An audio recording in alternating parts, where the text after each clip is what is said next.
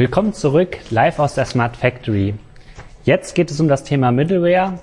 Wohin geht die Entwicklung? Dafür haben wir drei Experten heute bei uns. Einmal Plam Kiradjev, er ist bei IBM Global CTO Industrie 4.0. Wir haben Pascal Rübel, er ist Researcher am DFKI und unser Experte in dem Bereich. Und Martin Ruskowski, Vorstandsvorsitzender der Smart Factory, ähm, Forschungsbereichsleiter im DFKI und Lehrstuhlinhaber am, an der TU Kaiserslautern. Hallo. Hallo, ihr drei. Fangen wir auch direkt mit dem Thema an. Wenn Sie zu speziellen Themen Fragen haben an unsere Experten, können Sie uns die jederzeit per, ähm, per Portal schicken oder aber auch per Mail an info@smartfactory.de. Es geht ja um Middleware. Pascal, vielleicht kannst du einfach ganz kurz zu Anfang mal erzählen, was ist für dich eine Middleware und was versteht man darunter? Ja, sehr gerne. Also im Allgemeinen ist eine Middleware eine Plattform, die es ermöglicht, einen Datenaustausch hinzubekommen zwischen ja, IT-Systemen, die ansonsten eigentlich nicht miteinander gekoppelt sind. Ähm, in unserem Fall, wir sind ja hier eigentlich immer sehr industrienah unterwegs, heißt es eigentlich, man hat zum Beispiel verschiedene, verschiedene Anlagen, die ähm, von verschiedenen Herstellern sind, verschiedene proprietäre Protokolle sprechen ähm, und eben auch irgendwo miteinander, miteinander vernetzt werden. Damit auch diese Maschinen, die eigentlich nicht miteinander reden können, miteinander reden können, kann eine Middleware in, Einsatz, in den Einsatz kommen, die eben zwischen diesen äh, einzelnen, äh, die zwischen den einzelnen Maschinen einfach ähm, ja ein bisschen vermitteln kann. Dazu kommt eben auch noch, dass es nicht nur einzelne Anlagen und Maschinen sind, sondern eben auch andere Softwaresysteme oder IT-Systeme, äh, die im Einsatz sind. Die kann man eben auch an die Middleware anbinden und ähm, die übernimmt eben die Vermittlung zwischen diesen einzelnen Komponenten.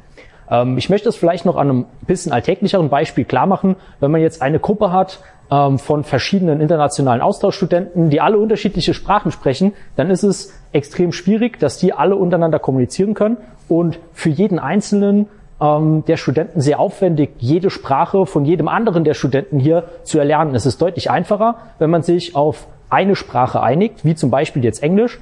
Ähm, da muss nämlich jeder nur eine andere Sprache lernen. Man braucht nur die Übersetzung von einer Sprache in Englisch und wieder zurück, ähm, was eben die Komplexität der Übersetzungen einfach erheblich reduziert. Plan, vielleicht möchtest du das auch etwas ergänzen, beziehungsweise auch deine Sicht darauf bringen, wie du die Middleware heutzutage siehst? Ja, Middleware klingt so ein bisschen angestaubt, ist noch von SOA-Zeiten. Aber umso wichtiger ist es jetzt, äh, auch in den Werken und in Industrie 4.0, nämlich durch die Tatsache, dass äh, dort die Anzahl von den zu verbindenden Systemen und Endpunkten deutlich höher ist als äh, in einer zentralen IT. Wir haben zig äh, von Anwendungen in Shopfloor laufen und Tausenden von Maschinen. Deswegen haben wir auch das Konzept von Service Bus auch von, äh, äh, von, von äh, der zentralen IT in die äh, Umgebung von äh, Werken äh, runtergebracht bei IBM und haben dieses Pattern, Architekturpattern in der Industrie 4.0 Referenzarchitektur definiert, die stellvertretend auch für die OT-IT-Integration steht. Äh, das eine wichtige Komponente hier ist nicht nur die Adaptierung äh, auf bestimmte Protokolle, Standardprotokolle wie OPCOA, MQTT, aber auch selbstverständlich TCP/IP Traffic, sondern auch äh, die Sache, die Komponente, die eine regelbasierte Konfiguration, sprich eine Möglichkeit hat, das ganze Geschehen nicht durch IT-Skills, sondern durch Nicht-IT-Lern ändern zu können, da man ansonsten nicht mit der IT-Abteilung schaffen kann, überall bei allen Werken die Änderungen zu machen. Perfekt. Damit haben wir die Bedeutung von Middleware, auch den Einsatz heutzutage kurz beleuchtet. Interessant ist natürlich auch das Thema Forschung. Wohin geht das Thema? Insbesondere wenn wir jetzt an Themen wie Multi-Agentensysteme, vielleicht auch das Thema Verwaltungsschalter, was wir heute schon hatten, ähm, wenn wir das betrachten, Martin. Ja, wir haben heute den ganzen Tag über, ja schon über Production Level 4 diskutiert und äh, Gaia X, die Vernetzung von Maschinen.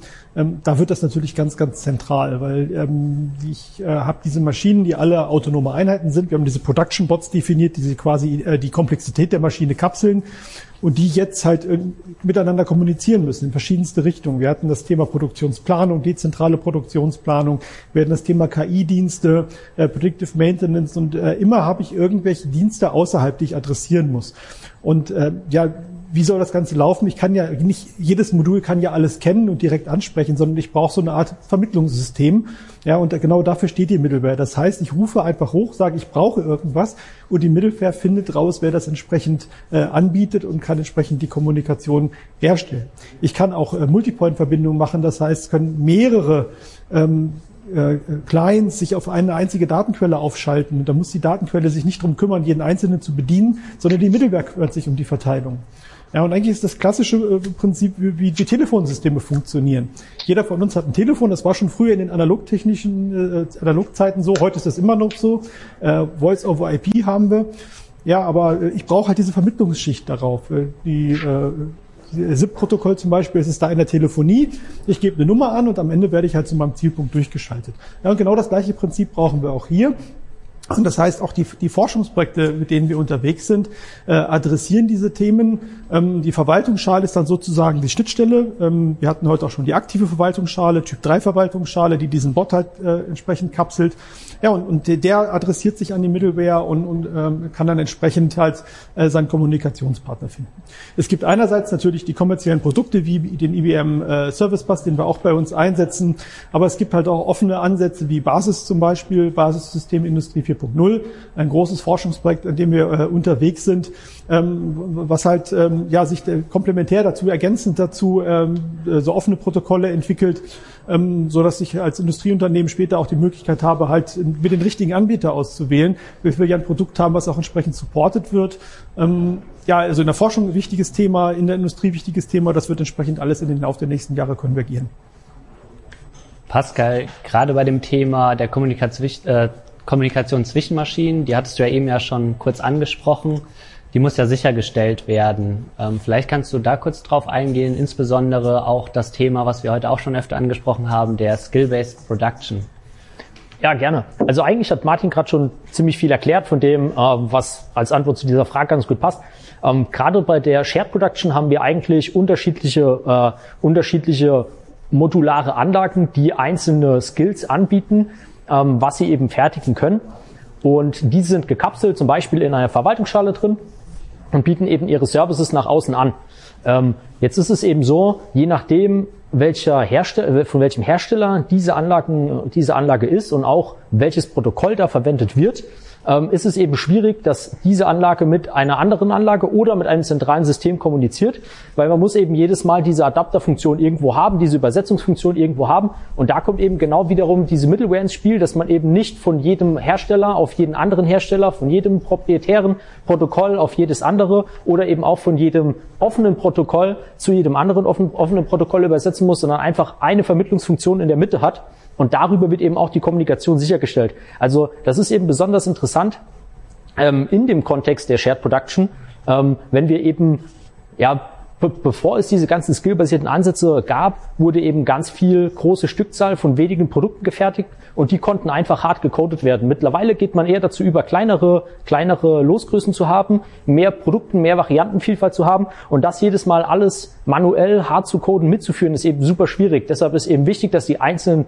Komponenten, die Skills standardisiert heruntergebrochen werden und dann eben auch eine Kommunikation durch eine Vermittlungsfunktion da ist, damit ich als Mensch mich nicht jedes Mal darum kümmern muss, wie kriege ich denn jetzt eigentlich die Information von Punkt A nach Punkt B herüber transportiert, sondern ich schicke die einfach irgendwo hin und die Vermittlung wird vom System übernommen. Wir haben jetzt ja auch schon sehr viel über das Thema Shared Production diskutiert. Das heißt also die verteilte Produktion über mehrere Standorte und Unternehmen hinweg äh, planen. Ihr habt ja auch für die Hannover Messe zu dem Punkt eine Visualisierung gemacht. Vielleicht kannst du das einfach kurz erklären und, und zeigen und in dem Zusammenhang auch besonders auf das Thema Middleware eingehen. Sehr gerne, Jesko. Ich hoffe, ihr seht jetzt mein Screen, äh, ja. meinen Bildschirm. Perfekt. Das ist jetzt der Einstieg. Erstmal kommen wir auf eine Perspektive von äh, Shared Production, also es ist mehr als eine Factory miteinander verbunden. Teilweise gibt es äh, äh, Factories, die ähm, die nicht existieren. Andere sind auch schon von unseren Partnern. Unter anderem äh, haben wir auch so eine in dem Szenario, was wir auch mit bei GAIA-X mit Shared Production auch entwickeln gerade, ist auch die Verbindung zwischen Kaiserslautern und unserem IBM Watson Center in München dargestellt. Aber wenn wir jetzt äh, auf diesem Dashboard sehen, da können wir auf eine Factory gehen. In diesem Fall ist es äh, diese äh, Smart Factory äh, äh, in, in, in Kaiserslautern. Und wir sehen schon, dass äh, bestimmte Daten hier hochkommen. Im Moment äh, bin ich in so einem simulierten Modus. Äh, man sieht ja hier oben, aber da sind auch alle Maschinen, auch nicht nur von dieser Produktionslinie, auch von den anderen Maschinen äh, verbunden. Und hier kann ich auch die entsprechenden Zustände pro Maschine beobachten. Selbstverständlich auch ein bisschen in einem attraktiven äh, Umfeld, damit man auch mit der 3D-Visualisierung auch von sich von allen Seiten die äh, Maschinen anschauen kann. Später werden wir auch per Hotspots auch diese Daten auf den Maschinen darstellen. Was ich im Moment zeige, ist ein Work in Progress. Wir sind äh, dauernd am entwickeln und selbst letzte Woche sah es ein bisschen anders aus. Übrigens, man kann nicht die Middleware zeigen, sondern nur den Effekt. Äh, die Rolle von dieser Middleware, von dem Plan Service Bus hier ist, dass die Daten in so einem einfachen, äh, in einer einfachen Form einfach zur Bedienung und zur Repräsentation auf einem Dashboard sind. Und wie man sieht, alles ist sehr einfach. Dahinter stecken unterschiedliche Protokolle. Es gibt zwar auch OPCOA, aber selbstverständlich auch andere Protokolle, unter anderem MQTT, aber auch reines TCP/IP-Traffic, insbesondere von der alten Linie. Und über diese Möglichkeit ist die Rolle der Middleware oder des Plant Service Bus oder die, diese OT-IT-Integration, die Daten dem Präsentation, der Präsentationsschicht zur weiteren Verwendung in einer möglichst bequemen und einfachen Form zur Verfügung zu stellen. Selbstverständlich sicher. Danke für die Vorstellung. Martin, wenn du dir das jetzt angeschaut hast, gerade in Hinsicht des Production Level 4 Visionen, die wir in der Smart Factory entwickelt haben, ähm, wie würdest du das einordnen? Ist das schon Production Level vor und ähm, wie geht der Weg dorthin? Das ist die Richtung von Production Level 4, weil wir natürlich jetzt wieder einen ein Teil einer Produktion betrachten. Ja, wenn wir das Ganze jetzt äh, ganzheitlich denken, also nicht nur jetzt die äh, ähm, fünf Fabriken hier, wovon einige halt äh, physisch schon auch existieren, sondern ich das durchgängig in meiner Produktion umgesetzt habe, dann ist es eine wesentliche Schlüsselkomponente von Production Level 4. Aber es ist äh, dann erstmal auch noch die, die Sicht auf die Maschine drauf. Das heißt, in diesem Fall ist die, die Middleware erstmal die Verbindung zur Maschine zum Dashboard. Das ist die Einbahnstraße, die, die, die vertikale Kommunikation, wie wir das so nennen, die Daten darzustellen. Ähm, richtig zum Fliegen kommt es dann, wenn jetzt die Maschinen auch ihre Dienste über die Middleware anbieten und ich dann auch ähm, die, die, den Production Flow Control, wie wir heute schon mal diskutiert hatten, in unserer Systemarchitektur mit anbinde und dann die Aufträge auch an die Maschine wirklich vergebe. Ja, das ist dann der nächste Schritt. Ähm, auch dafür ist natürlich so eine Middleware eine absolute Voraussetzung, weil irgendwie muss ja der Auftrag in die Maschine kommen und ich habe ganz, ganz viele zur Auswahl und wie finde ich die denn? Ja, und ich kann ja nicht zu jeder einzelnen dedizierte Verbindung aufbauen. Also es ist ein ganz, ganz wesentliches und zentrales Element von Production Level 4, überhaupt so eine mittelüberbasierte Kommunikation im Hintergrund zu haben. Wir haben in der Zwischenzeit noch eine Zuschauerfrage reinbekommen, die will ich direkt an die Experten weitergeben, und zwar das Thema Middleware und Verwaltungsschale. Wo genau liegt der Unterschied? Pascal, willst du? Äh, ja, das kann ich, kann ich gerne beantworten. Also eigentlich ist ein relativ grundlegender Unterschied zwischen den, zwischen den beiden Begriffen zu finden. Einerseits haben wir die Verwaltungsschale, die eine äh, digitale Repräsentation eines Assets oder also eines ähm, entweder physischen oder logischen Gegenstands ähm, ist, der in der Produktion vorzufinden ist. Da geht es eher darum, eine standardisierte Struktur einer Anlage digital herzugeben. Also wie, wie und wo speichere ich meine Daten denn so hin, dass ich sie einfach oder dass sie von einer Maschine einfach wieder gefunden werden kann. Das heißt, man versucht, die Komplexität von so einem Asset, von so einer Anlage einfach in einer Verwaltungsschale hineinzukapseln. Da sind wir aber auf der Ebene des Assets selber. Wenn wir jetzt von einer Middleware sprechen, bei einer Middleware geht es eher um das Thema Kommunikation und zwar Kommunikation zwischen diesen äh, einzelnen Assets. Das heißt, die Middleware übernimmt eigentlich die Kommunikation zwischen diesen Verwaltungsschalen hin und her. Die Verwaltungsschale kapselt also strukturiert, standardisiert die Komplexität der Assets auf der Asset-Ebene die Middleware übernimmt dann ähm, die Kommunikation zwischen diesen Assets hin und her. Also das ist eigentlich der grundlegende Unterschied zwischen diesen beiden, beiden Begriffen. Vielen Dank für die kurze Antwort. Ähm, wenn wir jetzt in dem Thema wieder zurück sind beim, bei der Datengenerierung von großen Fabriken, beziehungsweise wenn wir sogar von fabrikübergreifender Datenerfassung sprechen, die dann von unterschiedlichen Services genutzt werden sollen, ist das ja eine enorme Datenmenge, die irgendwie verarbeitet und an die richtige Stelle muss quasi. Blam, vielleicht kannst du kurz darauf eingehen, wie die Middleware dort eingesetzt wird und ähm, warum das so sein soll. Also in diesem Fall ist es äh, sehr wichtig, diesen äh, ja, ziemlichen Mannigfaltigkeiten Traffic äh, zwischen Maschinen von unten nach oben, von oben nach unten, aber auch dazwischen, auch zu Anwendungen zu kontrollieren.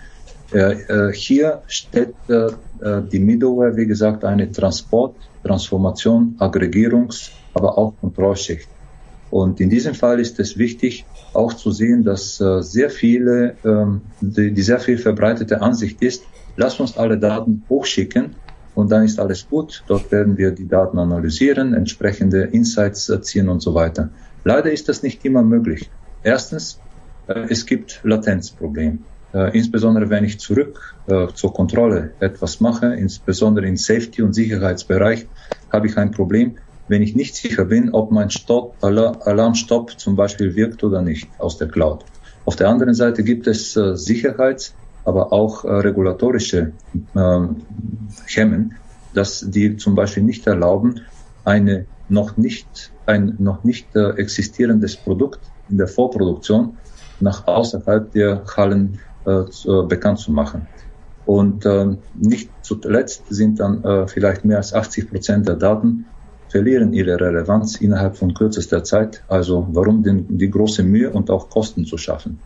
Deswegen ist es sehr wichtig, äh, innerhalb der Fabrik eine standardisierte Kommunikation, die quasi die Integration, die Transformation, die Aggregation herausnimmt äh, und von den Systemen äh, diese Dienste zur Verfügung stellt. Ein Beispiel wurde auch erwähnt, Verwaltungsschale. Wir haben schon seit 2014 noch bevor die Verwaltungsschale spezifiziert wurde, ein Standardmodell bei Smart Factory, was wir in der alten äh, Anlage verwendet haben und teilweise selbstverständlich auch jetzt äh, gehen wir in die neue Anlage mehr und mehr in Richtung Verwaltungsschale. Gerade hier bei diesem Migrationsaspekt, das ist genauso wie auch in dem realen Leben, äh, kann die Middleware eine Isolierung schaffen und damit diese Migration unsichtbar für die Verwender beziehungsweise für die einzelnen Systeme machen. Plam hatte gerade auch direkt das Thema Standardisierung angesprochen, gerade in Bezug auf die Smart Factory. Inwieweit spielt das eine Rolle und wie wird das umgesetzt, insbesondere wenn wir jetzt an unsere Forschungsprojekte wie Smart Max jetzt im Umfeld von Gaia X denken? Ja, die Standardisierung muss zunächst erstmal auf der Architekturebene passieren, also die richtigen Konzepte, die richtige Kapselung. Also ich brauche überhaupt erstmal eine Mittelwehr, ich brauche das Verständnis, dass ich eine Art Verwaltungsschale brauche. Und, und wie Plamen gerade schon gesagt haben, einen ganz, ganz interessanten Effekt. Ich muss dann gar nicht bis aufs Bits und Byte runter alles exakt standardisiert haben. Ähm, wenn das grundsätzliche Konzept erstmal passt, dann kann ich Übersetzungsfunktionen einsetzen. Natürlich ist es alles immer sehr einfach. Wenn ich diesen einen Standard benutze, dann kann ich quasi in die Bibliothek greifen und dann habe ich den richtigen Übersetzer. Also das ist eine Sprache, die ich kenne. Sag mal Deutsch, Englisch, das können wir alle, das ist kein Problem. Habe ich jetzt aber äh, eine etwas exotischere Sprache, ja, dann muss ich mir vielleicht den speziellen Übersetzer einmal programmieren. Und das ist jetzt bei unserer äh, alten Industrie 4.0 Anlage der Fall, die halt entstanden ist, als es noch keine Verwaltungsschale gab, haben wir unseren eigenen Standard gemacht, der aber vom Prinzip jetzt schon mal kompatibel ist, weil er nämlich konzeptionell das gleiche bietet, nur ein anderes Datenmodell. Was machen wir also? Wir schalten am Eingang der Middleware quasi einen Übersetzer zwischen, ähm, der jetzt die Felder auf den, in die richtige Art und Weise übersetzt. Und dann ist es nach oben völlig egal, ähm, ob wir da unten eine Verwaltungsschale haben oder nicht. Ja, und dann kann man auch existierende Anlagen migrieren. Und das ist ein ganz, ganz interessanter Aspekt. Ich kann das sogar für Anlagen machen, die halt diese Datenstruktur noch gar nicht haben.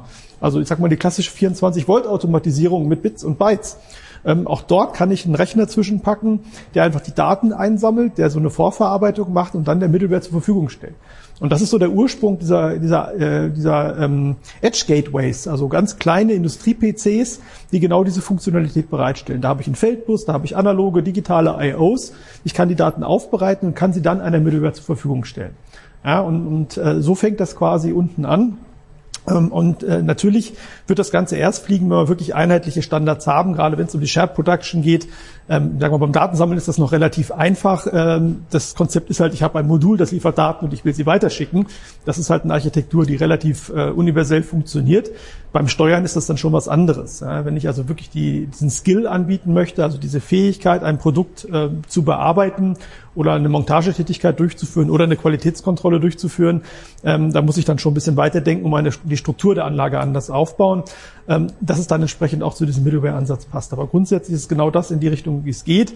Bei Gaia X bedeutet das dann halt, ähm, ja, dieses nicht mehr nur in einer Fabrik einsetzen zu können und quasi so einen Baum zu haben, zu einem Dashboard zu kommen, sondern mehrere Fabriken miteinander zu vernetzen und dort auch entsprechend die Devices zu finden. Also da sind noch ein paar Schritte notwendig. Ich gehe mal bei mir raus, ich gehe bei, über die Cloud beim nächsten wieder rein. Und da ist noch ein bisschen was zu tun. Das ist bei weitem noch nicht alles fertig. Und äh, wir wollen ja in Smart Max und in unserer Forschung zeigen, was notwendig ist, damit dann industriell entsprechend genau die richtigen Produkte entstehen bzw. weiterentwickelt werden, dass sie diesen Use Case dann umsetzen können. Blam, auch du setzt dich ja regelmäßig bei uns in den Arbeitsgruppen sehr stark für dieses Thema ein, also Thema Standardisierung. Ähm, warum ist das für dich so ein wichtiges Thema? Weil ich das von meinen Kunden und von den Partnern, also nicht nur bei Smart Factory, auch sonst äh, mit den Partnern, mit denen ich zusammenarbeite, gelernt habe. Ich würde an dieser Stelle äh, diesen, den Aspekt Standardisierung von einer anderen Seite beleuchten. Ähm, selbstverständlich ist es sehr wichtig. Äh, jeder möchte gerne in Europa, das haben wir ein bisschen verlernt, aber in Europa reisen, ohne dass er die großen Adapter zum äh, Stromziehen auch äh, dabei hat. Auf der anderen Seite ist es aber wichtig, dass äh, gerade mal in so einem ähm, Feld wie Manufacturing, wo, wie Fertigung, wo die Innovationszyklen sehr lang sind, wo die geografischen Gegebenheiten, Partner und Maschinenhersteller ganz unterschiedlich sind. Da, da ist dann ein großes Anliegen bei den Kunden, auch ab einer gewissen Ebene nach oben standardisieren zu lassen. Das ist wichtig sowohl für die analytischen Modelle, keiner möchte ein Zug haben, dass sich unterschiedliche Daten jedes Mal, um etwas herauszunehmen, neu zu transformieren. Oder aber, dass ich äh, auf jeden Fall auch die verschiedenen Visualisierungen, selbst diesem Dashboard, ich kann selbstverständlich von einem Dashboard zum anderen auch die Daten äh, ändern. Aber dass ich für jede einzelne Anlage das äh, separat mache, das ist nicht zulässig. Also schafft die Middleware nach oben auf einem gewissen Level diese Möglichkeit, eine standardisierte Sicht auf die Anlagen, auf die Systeme, auf die Produkte, auf die Produktion zu haben. Und das reicht aber nicht aus. Es ist auch so, dass keine Innovation ein, die Schwelle einer Fabrik äh, übertreten kann, wenn der Aufwand für, die, für den Betrieb dieser Innovation höher ist als die Versprechen. Übrigens, das eine ist tatsächlich, sind tatsächliche Kosten, das andere sind Versprechen. Die müssen sich erst in Zukunft äh, entsprechend beweisen. Und daher ist es auch sehr wichtig, dass man auch diese Funktionalität, die wir in die Factories reinbringen und die wir in die Factory reinbringen müssen, damit wir die Digitalisierung erlauben können, dass die auch sehr effizient sind. Deswegen haben wir diesen äh, Konzept von Cloud Private for Manufacturing äh, aufgebracht. Äh, und das ist eine Möglichkeit, wo ich in einer geordneten Möglichkeit und einem geordneten System per Klick moderne Hyperscaler-Praktiken wie zum Beispiel Containerisierung, Automation, Virtualisierung selbst in den Shopfloor bringe und damit die, den Betrieb genauso einfach lasse, wie als ob sie in der Cloud ist. Das heißt, anstatt die Cloudifizierung der Factories in Richtung Cloud zu machen, umgekehrt, die die Best Practices aus der Cloud in die Factories zu bringen, um diesen Betrieb effizient zu gestalten. Und wir haben auch bei Smart Factory so ein Beispiel. Cloud Private for Manufacturing ist das Konzept und auch der Inhalt von der On-Site. Äh, das ist äh, eine gemeinsame Appliance, On-Site powered by IBM, von German Edge Cloud, gemeinsam mit uns, wo wir da drin Plan Service Bus, da gibt es auch eine Mini, ein Mini-MS-System, nennt sich Smart Mom und das Ganze gemanagt per Klick in einem OpenShift-Umgebung. Das ist jetzt das Beispiel, wo man wirklich vergessen kann und nur den Nutzen ziehen kann, dass das existiert. Wir stehen ja auch in dem Bereich vor allem für diese herstellerübergreifende, wandelbare und vor allem flexible Produktion, die dann auf Einwirkungen reagieren kann etc. Auch dort ist Standard ja besonders wichtig. Martin hat es eben schon mal kurz angeschnitten, Pascal, aber vielleicht kannst du noch mal ein bisschen tiefer darauf eingehen, warum genau in dem Bereich Standards so wichtig sind. Ja, letztendlich hat Plan gerade schon extrem viel davon, davon äh, erklärt, was, was in, dem, äh, in dem Umfeld eigentlich wichtig ist. Irgendwo denkt man ja im, im ersten Moment, wenn man Standards hört und Flexibilität, die stehen sich ja eigentlich ziemlich konträr gegenüber. Man muss aber ehrlicherweise auch sagen, Standardisierung ab einem gewissen, gewissen Grad, gerade in der, in der vertikalen Ebene, macht einfach irgendwo Sinn. Martin, du hast auch eben schon gesagt, man muss nicht jedes Bit und Byte standardisieren, aber ab einer gewissen Ebene hin. Bei uns in der skillbasierten Produktion zum Beispiel macht es eben einfach Sinn, dass man Skills irgendwie standardisiert ansprechen kann und man nicht jeden Skill irgendwie einzeln ähm, von Hand programmieren muss, dass man auf den, auf den zugreifen kann. Und daher macht, macht die Standardisierung nicht überall Sinn, aber sie macht eben Sinn, ab einem gewissen Level einfach ähm, eine Standardisierung zu haben. Man muss auch irgendwo unterscheiden bei der Standardisierung einerseits von der Kommunikation, da sind wir wieder beim Thema Middleware, das ist das, was Blam eben schon gesagt hat, dass man relativ einfach verschiedene Komponenten miteinander reden lassen kann, standardisiert, ohne großartig in die Kommunikation eingreifen zu müssen, dann ist einem eigentlich relativ egal ähm, von der Standardisierung her, was reden denn die einzelnen Komponenten, also welches Protokoll sprechen die denn, wie möchten die denn angesprochen werden, weil die Middleware das eigentlich ähm, für einen erledigt, dann braucht man an der Ebene, braucht man nicht mal zwingend Standardisierung, weil die Standardisierung eigentlich, weil die Middleware eigentlich die Funktion der Standardisierung übernimmt. Die andere Art der, der, Standardisierung findet dann eher auf der strukturellen Seite statt und dann reden wir wieder über das Thema Verwaltungsschale, weil das eine ist, in welcher Sprache spreche ich äh, mit, der, mit dem Modul, das andere ist eben, was muss ich denn dem Modul überhaupt sagen? Und da ist es eben äh, super sinnvoll, dass man auf der Struktur, auf der Strukturseite eben auch eine Art der Standardisierung hat. Da noch ähm, vielleicht zwei Beispiele, die ich da anbringen möchte. Auf der einen Seite hätten wir ähm, einen Fehlerfall in der Produktion selbst drin. Eine Anlage kann nicht weiter produzieren, das Produkt soll aber natürlich trotzdem fertiggestellt werden. Wenn man jetzt das Produkt nimmt und muss, möchte es auf eine andere Maschine bringen, macht es eben Sinn, dass man irgendwo eine standardisierte Möglichkeit hat, die gleiche Aufgabe, die vorher auf einer anderen Maschine war, jetzt auf eben diese Maschine zu übertragen, die jetzt eben frei ist und noch funktioniert. Wenn man das jetzt auf einem konventionellen Weg betrachtet, müsste man eben einen Programmierer holen, zum Beispiel einen CNC-Programmierer. Man bräuchte noch einen anderen Programmierer, der erstmal die Schnittstelle zu der Maschine herstellt. Man bräuchte ein neues, ähm, ein neues NC-Programm für die Maschine selber. Und so kann man eigentlich, wenn man das standardisiert hat, kann man das eigentlich den, den Skill von einer Maschine einfach auf die andere Maschine bringen und kann eben so recht einfach diesen Fehlerfall in der Produktion ähm, eigentlich ja super einfach umgehen. Das andere Beispiel ist eigentlich die Erweiterung äh, des Maschinenparks oder der Austausch einer Anlage. Wenn man vom Hersteller eine neue Anlage kauft, es wäre doch super, wenn das so funktionieren würde, als würde man einfach eine Maus am Computer über USB anschließen. Man schließt es einfach an, es blinkt kurz und danach funktioniert's. Und das ist eigentlich die Idee, die es in der Verwaltungsschaltung über die Middleware einfach gibt. Man kauft eine neue Anlage, stellt die sich hin oder eben man nimmt eine neue Komponente und packt die in eine Anlage mit rein. Die erkennen sich gegenseitig, verbinden sich und man muss sich sowohl über Kommunikation und auch über Struktur eigentlich nicht wirklich mehr Gedanken machen. Das wäre eigentlich ähm, so ein bisschen der Zusammenhang von äh, Flexibilität und Standardisierung. Also in dem Zusammenhang stehen die sich eigentlich nicht wirklich äh, konträr gegenüber, sondern Standardisierung schafft in dem Fall Flexibilität. Ich glaube, es ist der entscheidende Punkt. Wir können nur flexibel und agil werden, wenn wir auf einer gewissen Ebene Austauschbarkeit erzeugen. Und, und das ist das Entscheidende, äh, worum es geht. Eine Normierung bis zum letzten Bit, das würde Uniformität erzeugen und äh, dann haben wir nicht mehr die Kreativität und, und die Vielfalt der Produktion, die wir in Wirklichkeit benötigen. Ich glaube, ihr seid jetzt sehr stark auf diesen hersteller- und technologieübergreifenden Ansatz eingegangen. Ähm, Plan, vielleicht kannst du kurz darauf eingehen, wie sich das bei uns in den Arbeitsgruppen widerspiegelt und wie das unterstützt wird, diese herstellerübergreifende Zusammenarbeit. Also es ist eine sehr freundliche Umgebung, äh, wo wir unter Freunden, unter Partnern verschiedene Szenarien diskutieren und insbesondere auch Hand anlegen, auch ausprobieren. Und das ist etwas, was äh, diese Initiative von äh, vielen anderen auszeichnet, dass wir nicht nur diskutieren und irgendwelche theoretischen Konstrukte äh, malen, sondern tatsächlich, wir sehen auch hier rund um euch, ist dann unsere Bastelbude. Und für mich und für unser Team, für mein Team war der DIMA Smart Factory eine Lernfabrik, ein Testbed, aber auch ein Schaufenster für unsere Technologie. Nicht ein oder zwei Produkte haben wir erst bei Smart Factory ausprobiert, bevor wir wirklich ähm, Sachen in Produktion, also in verschiedenen Werken, Rollout äh, gemacht haben, bevor wir wirklich hier in dieser echten Umgebung das gemacht haben. Und für mich persönlich ist Smart Factory KL eine Herzenssache.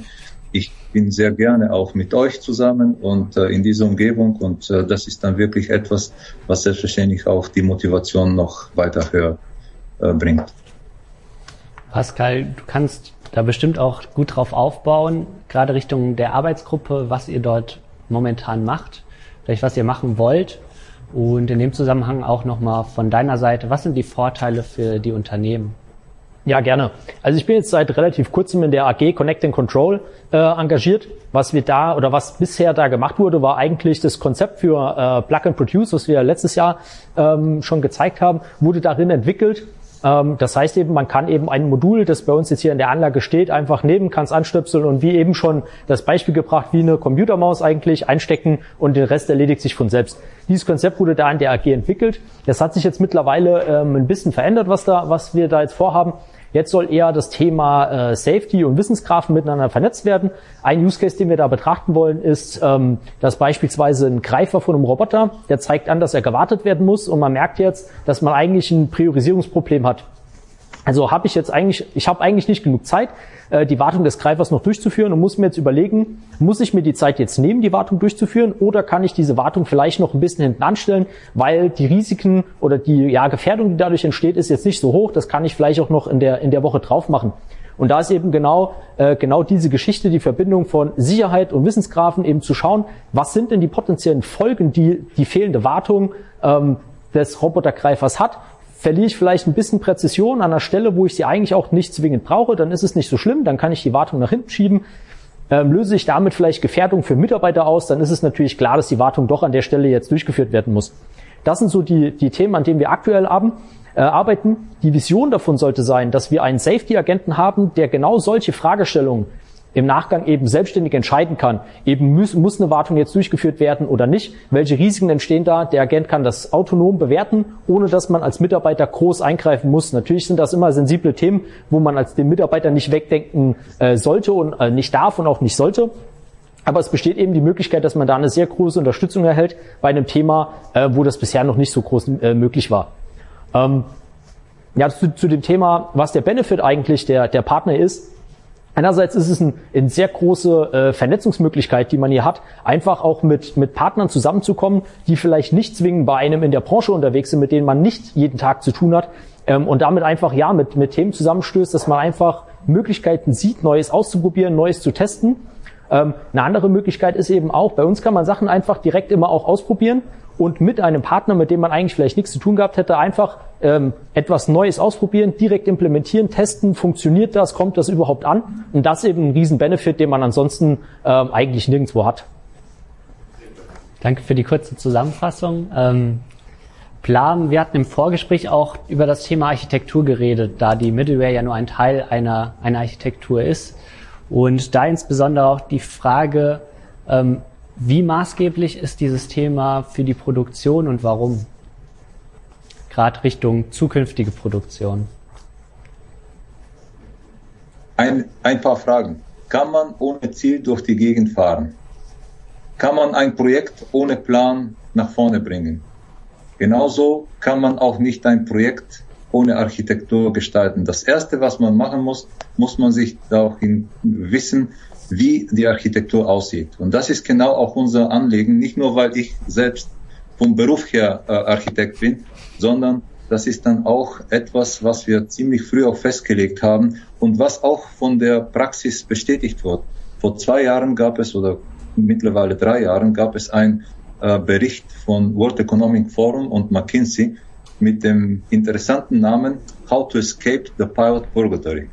Und da drin waren eigentlich zwei Komponenten sehr wichtig und die im Zusammenspiel äh, immer vor, den Augen äh, äh, sein müssen. Einmal die Strategie, also was möchte ich erreichen, und einmal die Zielarchitektur. Ohne diese Zielarchitektur ist die Strategie wirklich nur eine Chimäre.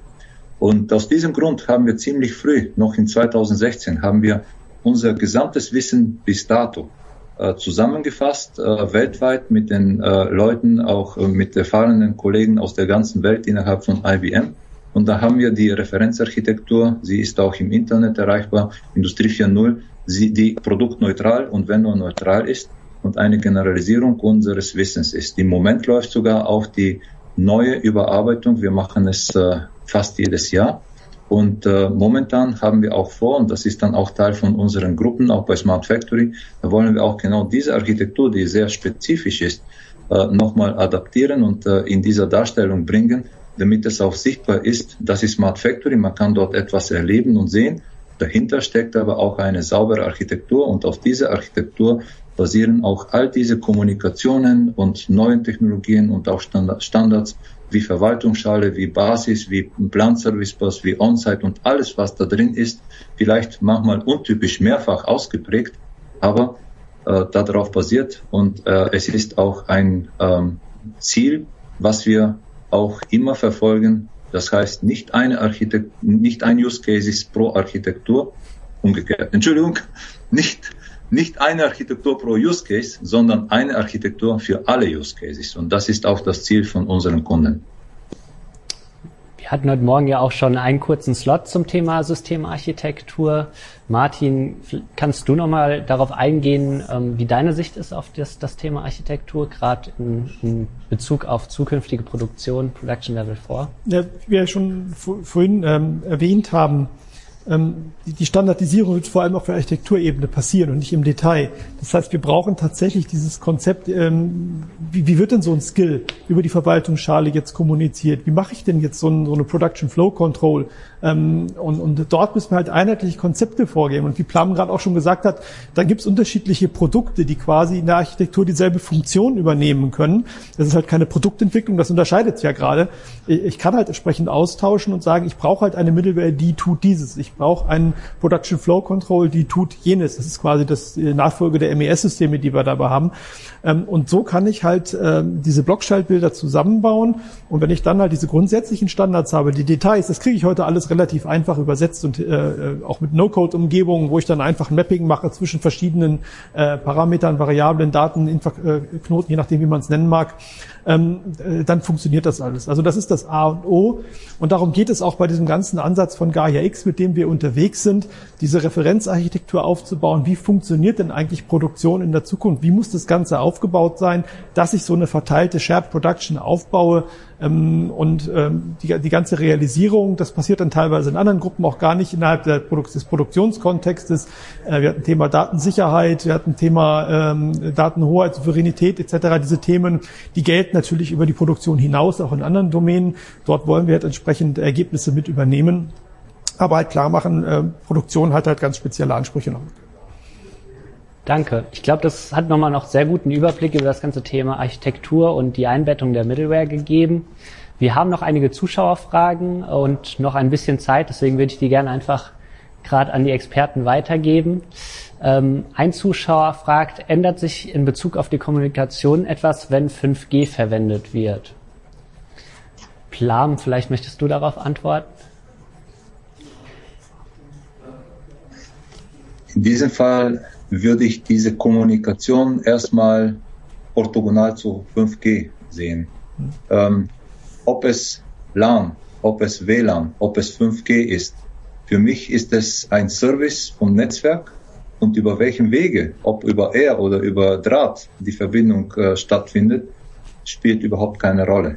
Was die Kommunikation, äh, ich meine, was die Integration angeht und was auch die äh, Übersetzung von den Modellen. Andererseits aber bringt 5G äh, die Chance, tatsächlich die Cloud etwas näher zu dem, äh, äh, zu, zu dem Factory zu bringen. Und wenn man so will, mit einem Router quasi alle Maschinen ausleuchten, ohne dass man immer so Ecken hat, äh, wo ich dann, wo es etwas äh, nicht erreichbar ist und wo die Verbindung nicht so sicher ist. Deswegen, ich sehe die großen Vorteile von 5G, dass man Industrieparks macht mit relativ wenig Aufwand und wo diese ganzen ähm, äh, Funktion, Funktionen von den Werken konsolidiert, standardisiert und damit auch kostengünstig betreibt innerhalb so eines sogenannten Multi-Access Edge äh, Center. Das ist eigentlich das Schöne, was, was Plum sagt. Die Architektur, der ist das völlig egal, wie ich kommuniziere. Und da ist dann halt der drahtlose Weg einfach ein, ein, ein, weiterer Weg. Aber bei der Flexibilität, der Agilität, der Möglichkeit, auch während des Transports von Produkten ähm, Wertschöpfung zu betreiben, das sind halt wirklich komplett neue Möglichkeiten, die dann äh, oben drauf kommen. Das heißt, Unternehmen müssen nicht warten, bis 5G fertig ist, sondern können jetzt kabelgebunden anfangen und dann kann man quasi dieselben Prinzipien einfach auf die äh, drahtlosen 5G-Prinzipien übertragen. Danke. Wir haben noch eine Frage, die mehr Richtung konkreter Anbieter geht. Ähm, Und zwar, wenn wir jetzt auf das Thema Middleware gucken, gibt es verschiedene Anbieter und welche Unternehmen sind dabei führend? ähm, ich glaube, vielleicht gehen wir kurz so ein bisschen auch auf ähm, Forschungsmittelware ein. Wir hatten schon mal Basis zum Beispiel. Genau, Basis ist halt äh, eine Middleware, die ähm, aus einem Projekt äh, des Bundesforschungsministeriums heraus entstanden ist. Dieses, diese grundlegende Entwicklung ähm, ist gestartet 2016, glaube ich sogar schon. Genau das Projekt ist äh, dann in, der, in die Verlängerung gegangen. Äh, wir sind entsprechend auch mit dabei. Hat jetzt auch das erste Release. Das heißt, dort gibt es eine freie Implementierung, mit der man halt äh, äh selber was umsetzen kann. Ähm, das ist halt eine Möglichkeit. Wir hatten jetzt aber schon den Plan Service Bus von, von IBM als ein äh, kommerzielles Produkt bei uns aus dem Partnerkreis. Ähm, gut, ich bin jetzt nicht der Experte für den Marktüberblick, ähm, aber sag mal, das sind schon mal zwei Möglichkeiten, das Ganze zu tun. Und natürlich gibt es auch noch weitere Anbieter auf dem Markt, aber wir bewegen uns halt hier bei uns im Forschungs- und im Partnerkreis. Plan, möchtest du zum Thema Industrie äh, da noch was zu sagen? Ähm, ich möchte jetzt keine Vergleiche machen, zumal wir in einer vorwettbewerblichen äh, Umgebung sind. Aber äh, Plant Service Bus ist zweierlei. Zum einen ist es ein Architekturpattern und äh, das ist etwas, was deutlich länger überlebt als äh, Produkte. Und man kann auch verschiedene Implementierungen machen. Ich würde sagen, Plant Service Bus als Pattern wird auch durch Basis äh, 4.0 implementiert. Wir haben unsere eigene Implementierung von diesem Konzept mit Hilfe von IBM-Mitteln. Es gibt auch eine Möglichkeit, auch mit anderen Mitteln, selbst wenn man anfängt über sehr verbreitete Technologien wie Kafka. Es gibt auch Firmen, die Node-RED sogar auch einsetzen und damit diese, diese ähm, äh, Funktionalität anbieten.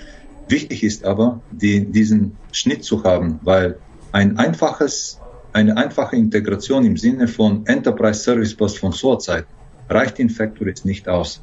Während ich mit zwei, drei Leuten ein Enterprise Service Bus, egal welche Technologie, betreiben kann im Zentrum des Unternehmens, kann ich mir nicht mit zwei, drei Leuten, kann ich mir nicht leisten, in zig Factories jeweils zwei, drei Leute einzusetzen. Und deswegen muss es auch diesen Anreicherung geben, dass ich mit regelbasierten Systemen zusätzlich, die integriert mit dem äh, Service, mit der Basisintegration vor Ort sind. Es ist auch, auch wichtig, ein MQTT-Hub äh, zu haben, und das sind Funktionalitäten, die in der Architektur Pattern definiert sind, die auch äh, in der, in der äh, erwähnten schon Industrie 4.0 Referenzarchitektur mit Beispielen versehen ist. Und wenn jemand wirklich äh, sehen möchte, was es für Alternativen gibt, ist eingeladen, IBM Industrie 4.0 Referenzarchitektur zu suchen und im Internet zu finden. Vielen Dank auch nochmal für die Erläuterung. Damit sind wir auch am Schluss angekommen. Vielen Dank Plam, Pascal und Martin. Und hier geht's jetzt weiter mit der Vorführung des Demonstrators. Wir sehen uns gleich.